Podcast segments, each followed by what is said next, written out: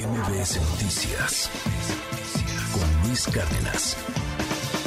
El día de ayer, en el marco de la relación de México con los Estados Unidos, también el presidente dio a conocer una carta que le habría enviado a el presidente Biden entre otras cosas, la sintetizo rápidamente, dice, estimado presidente Biden, con mucho gusto hemos recibido a la señora, es la doctora de hecho, pero bueno, a la señora Elizabeth Sherwood Randall, a quien vamos a tener con la misma actitud de siempre, es decir, con cooperación y amistad, a quien vamos a atender.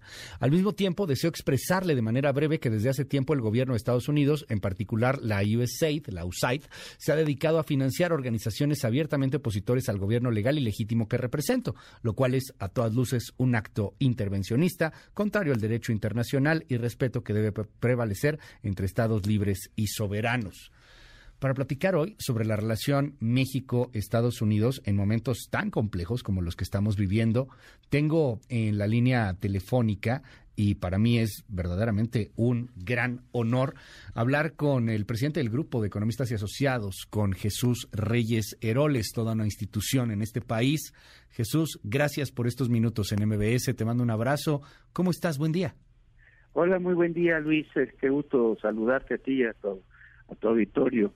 Este, pues fíjate que sí, lo que estás diciendo, señalando ahorita, pues es la la realidad, ¿no? Está muy tensa la relación con Estados Unidos, como todos todos sabemos, y esta e, esto tiene perspectivas también delicadas eh, para pues el futuro inmediato, inmediato de nuestro país y el bienestar de, todos, ¿no? Este, hubo una reunión justamente este fin de semana pasado en donde estuvieron los ex embajadores de México en Estados Unidos y de Estados Unidos en México en una encerrona, por llamarlo de alguna manera, en Estados Unidos, ahí cerca de San Francisco, y se revisó, se comentó, se hubo un intercambio sobre toda la relación eh, bilateral y las perspectivas, y francamente pues las conclusiones son bastante tristes, preocupantes, más que, bueno, tristes, en el sentido de que eh, las cosas están mal, eh, eh, en distintos aspectos de la relación y se van a poner peor. Este, se puede anticipar que eso sea así. El ejemplo más claro de esa futura descomposición pues está en el tema migratorio. Como sabes, este, pronto en, un par de días Estados Unidos dejará de estarse, ya no podrá recurrir el gobierno de Estados Unidos al título 42 para eh, digamos, expulsar de inmediato y regresar a sus a sus eh, a sus países de origen a migrantes que hayan llegado y por motivos de salud, que fue un recurso que usó Trump, poderlos eh, sacar de inmediato. Entonces, lo que se está anticipando es que la frontera se ponga muy, muy complicada en los próximos, no solo días, días y semanas, con muchos migrantes llegando hasta la hasta literalmente hasta la línea divisoria con Estados Unidos, los Estados Unidos teniendo que lidiar con con ese con ese asunto y también los gobiernos fronterizos los gobiernos mexicanos fronterizos que tienen la tragedia migratoria la viven así directamente y tienen a muchos miles de personas familias niños y demás eh, que están tratando de migrar a los estados, cruzar a los Estados Unidos.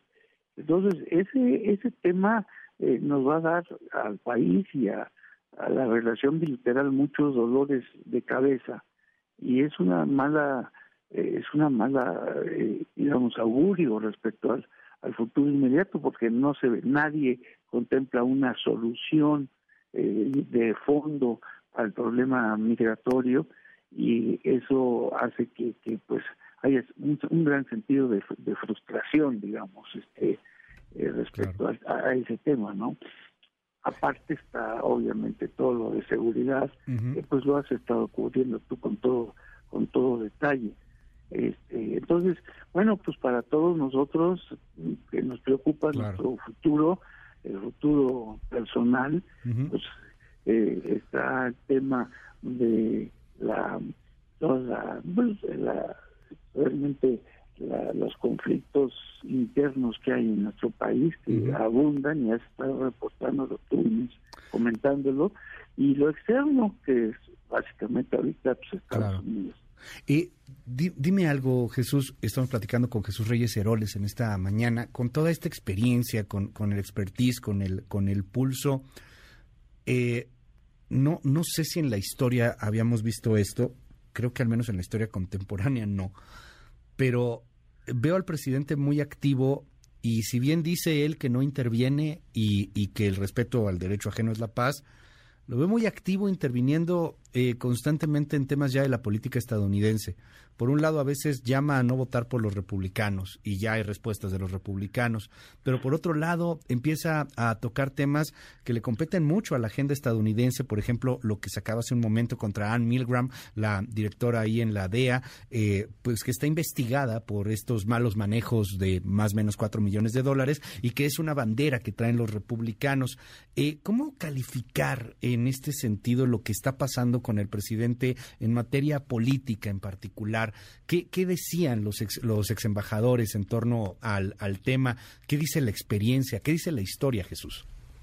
Pues mira, la verdad es que el comportamiento del presidente López Obrador en esto es un motivo de preocupación y una fuente de conflicto, porque eh, va poco a poco escogiendo temas para poder hacer eh, críticas o, dar golpes mediáticos o diplomáticos que eh, pues tienen su efecto, tienen un efecto de, eh, de desconfianza, de generar desconfianza entre las partes de allá, este, y, y, no tienen ninguna forma de predecirse qué rumbo va a tomar la crítica del presidente López Obrador respecto a las autoridades de Estados Unidos y separa también, es otra cosa muy importante, él separa claramente al presidente Biden de la otros otros funcionarios.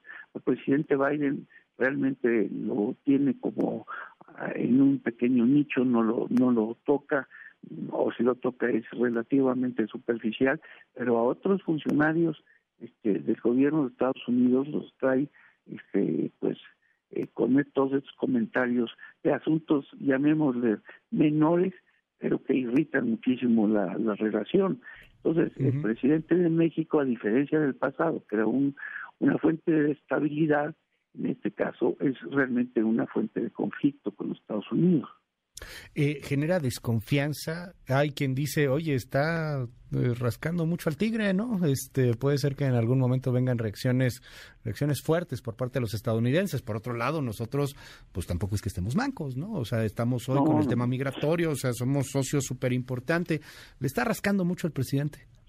Sí, yo, yo, yo creo que sí, y eso ha generado una situación de desconfianza y es muy difícil mantener o incluso mejorar la, relación bilateral con Estados Unidos, en donde cuando hay desconfianza en ambos lados, o sea, los estadounidenses hacia las autoridades, hacia las autoridades mexicanas y las mexicanas hacia los estadounidenses y la influencia del presidente en la opinión pública mexicana, en los mexicanos, que vemos con mucho escepticismo lo que hacen los americanos.